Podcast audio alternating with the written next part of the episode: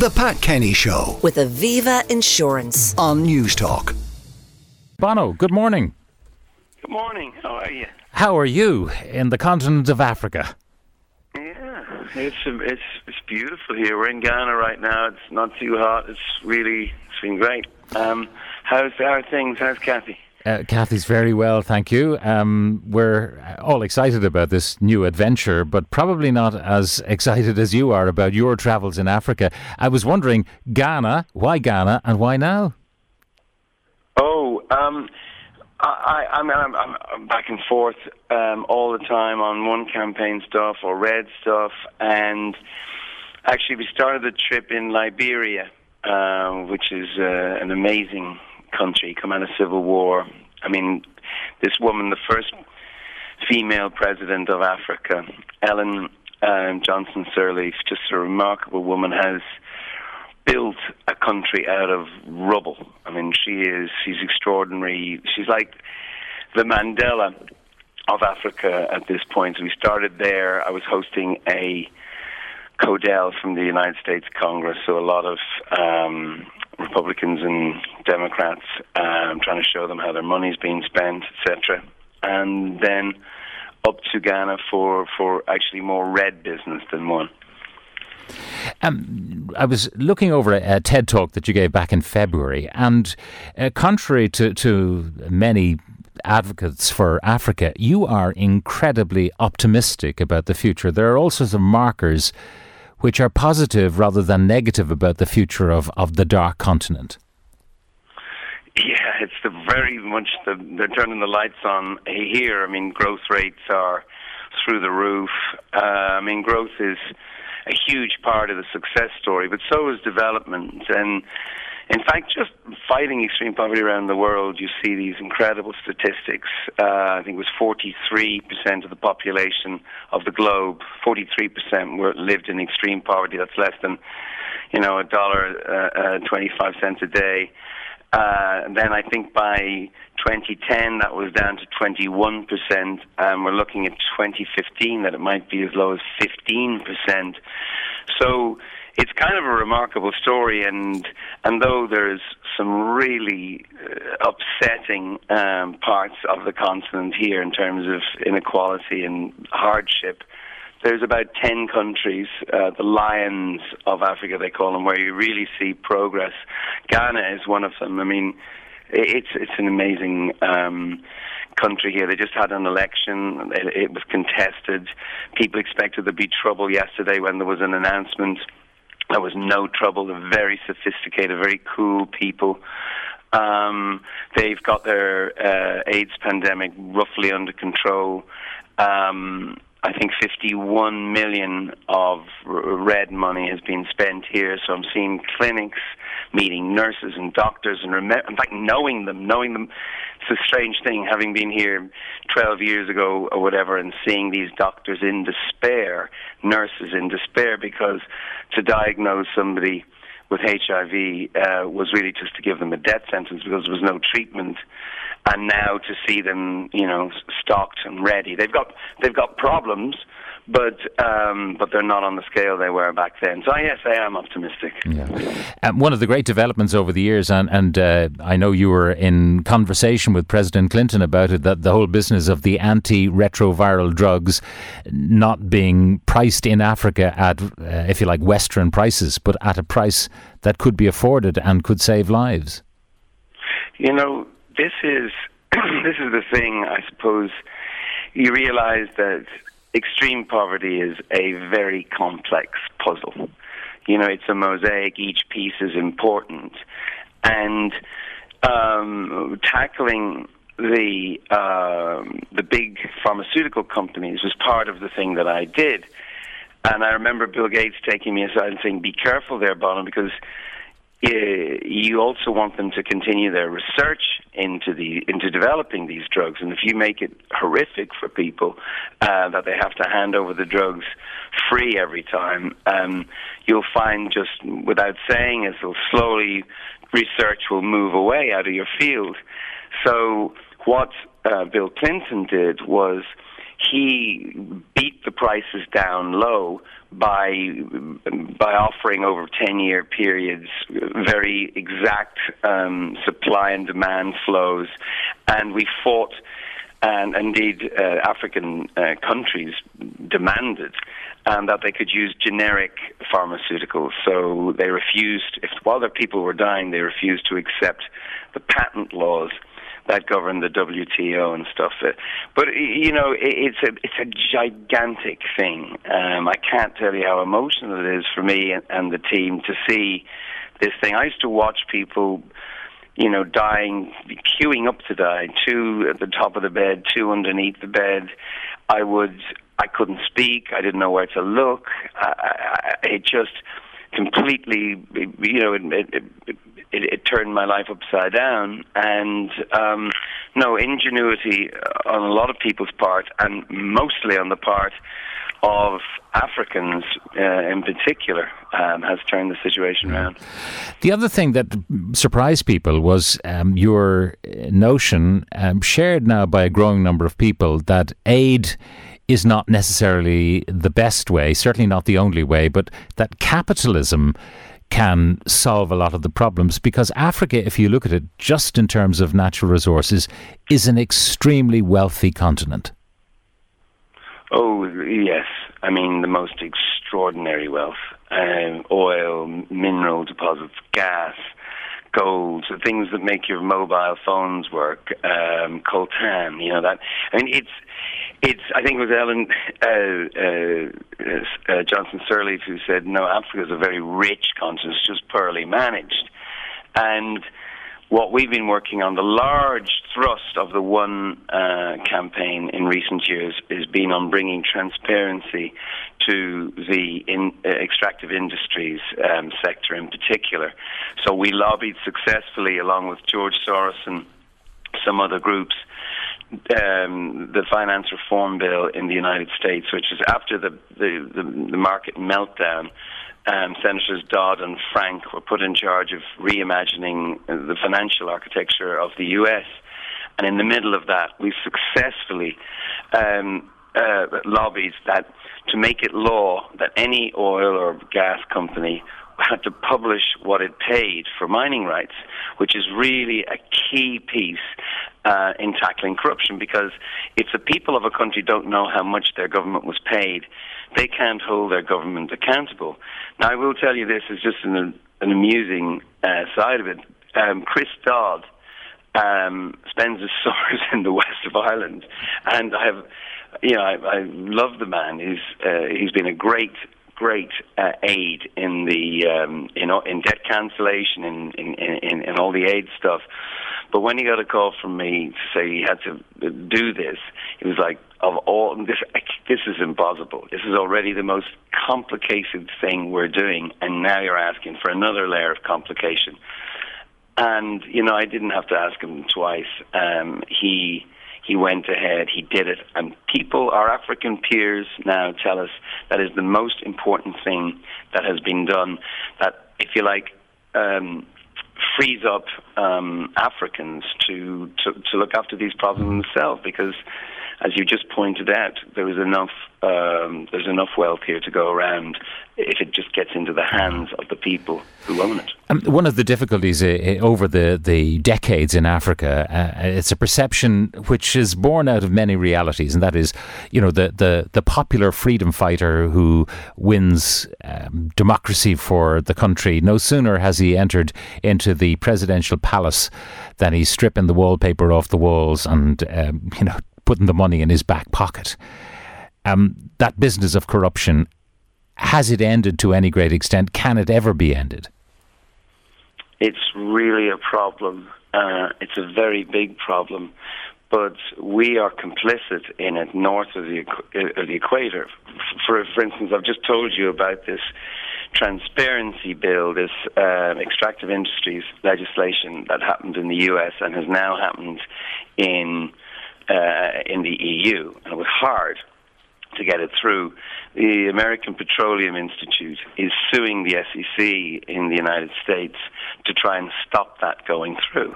This is stunning. Why would they want to stop the right to publish what you pay. Um, and in the, the, sort of old ways of doing business, the old habits of doing business, uh, die very, very hard. And but I'm optimistic that technology is playing a role in, in transforming this because though corruption is killing more kids than AIDS, TB, and malaria combined, um, uh, technology is turbocharging the vaccine which is uh, transparency, open data sets, people being able to go online and check you know how their aid is being spent, what, how companies were paid um, for for oil contracts. Uh, it's a very very um, it's it's a very exciting moment, mm. and. Um, yeah, so that's really good. Yeah, the, the notion of aid, though, you, you know, that we, uh, more than probably most developed countries, still, in spite of our recession, contribute to uh, third world uh, development, uh, and be it emergency or be it development aid, we are still major uh, subscribers.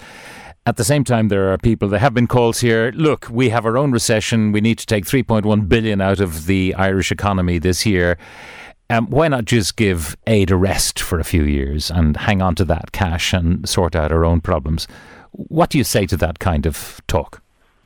You know, anywhere else in the world, you have to be, you have to watch your mouth um, on these issues right now with the expression, uh, uh, with the um, recession and austerity, um, uh, you know, biting so hard. But she's strangely not in Ireland um, there's like 85% of the Irish people are um, are behind um, what are what are how our aid monies are being spent. They know that largely they are getting extreme value for money. It's a, it's a, it is a very small piece of the overall government budget, but I think of all the uh, departments, they're really getting bang for the buck, and that's what I'm saying. You know, if it's in the abstract, and I'm uh, maybe people are annoyed, but actually, if they, if you meet these brothers, sisters, aunties, uncles who literally would not be alive were it not for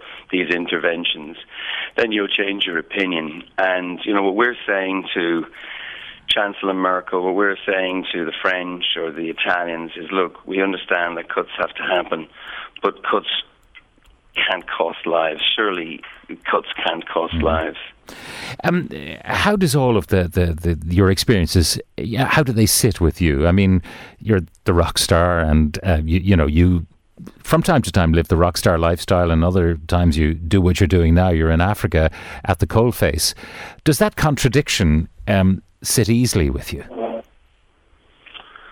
Uh, it, can be awkward at times, um, and I'd love to tell you I've got completely numb to it, um, and that I've somehow, you know, hardened over, calloused over.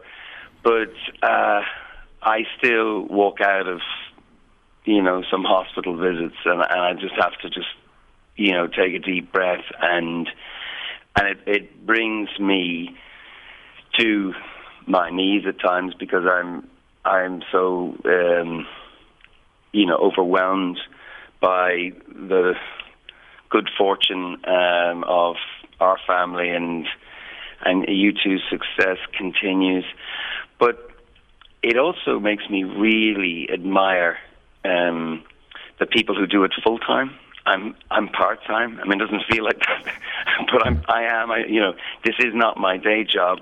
Without uh, you know Minister Bruton, by the way, that extractive um, legislation that is so pivotal um, in transparency in, in, the EU would not have happened.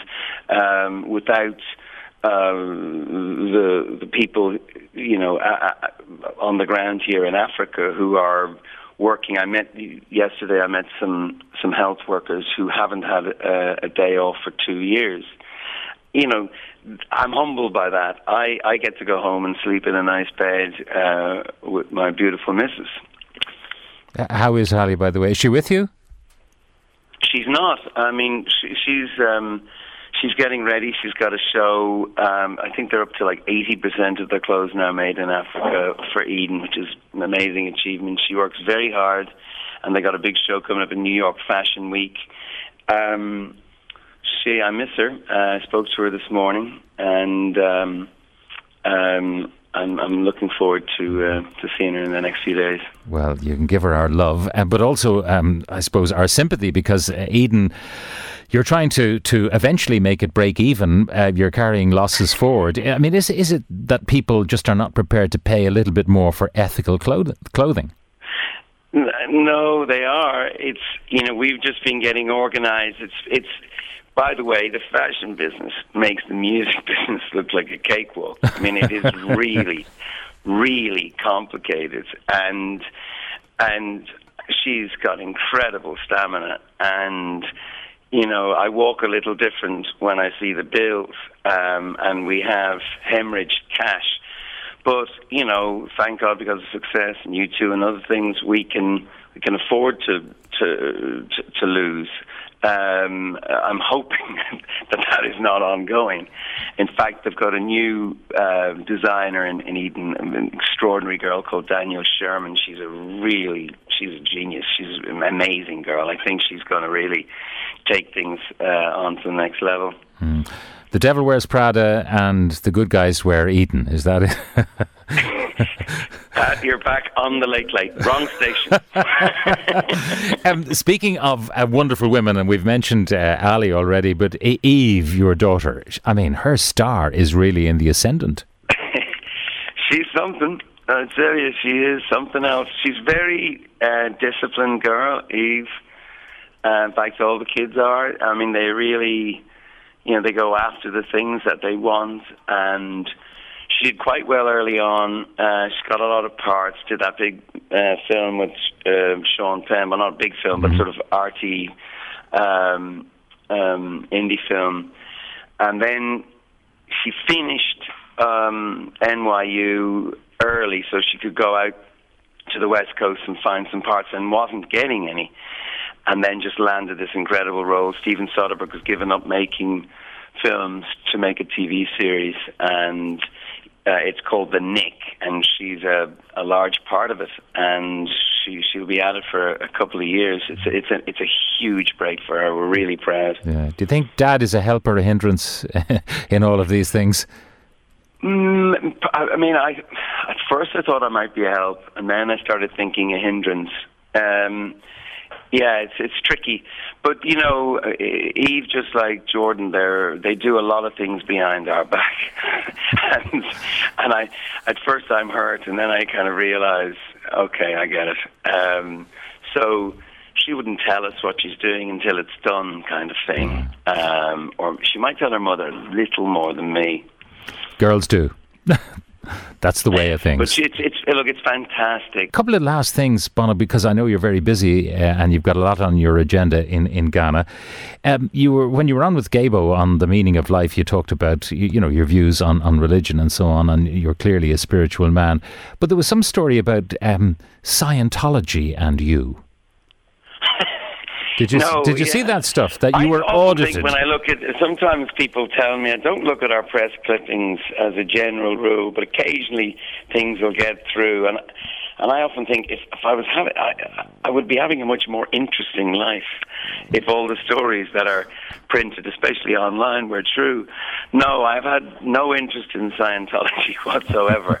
um, though I did once in the last uh, couple of years. I, I I, I actually had danced to Saturday Night Fever standing next to John Travolta. How about that? and then after after Oscar party, I, and, and, I thought that was funny. But, and that's uh, as close as you got to Scientology. that's as close as I got to Scientology. Yeah. Um, I, I, suppose I know you're on a different mission, but the band, what are you up to at the moment? Back in studio or finished or what? At the band, um, we're nearly there. I think, um, though this can change. There's no there's no sense from the band of any commitment to any um, release um, schedule, any to anything. They just they just want to be really make some great music and. But I think we're nearly there, and once we're there, we'll know it. I'd like to think that next year um, um, there'll be a U2 release and I mean, it sounds like we've been faffing around, but actually, what we've just what's just happened is we just got lost in the music and went right back to why we wanted to be in a band in the first place. L- listen to the music of the mid 70s punk rock, electronic. Uh, we really sort of beginning again. I mean, I know we do this um, periodically, but you have to. And so it's very different, very fresh sound, and some beautiful songs, um, some big hooks.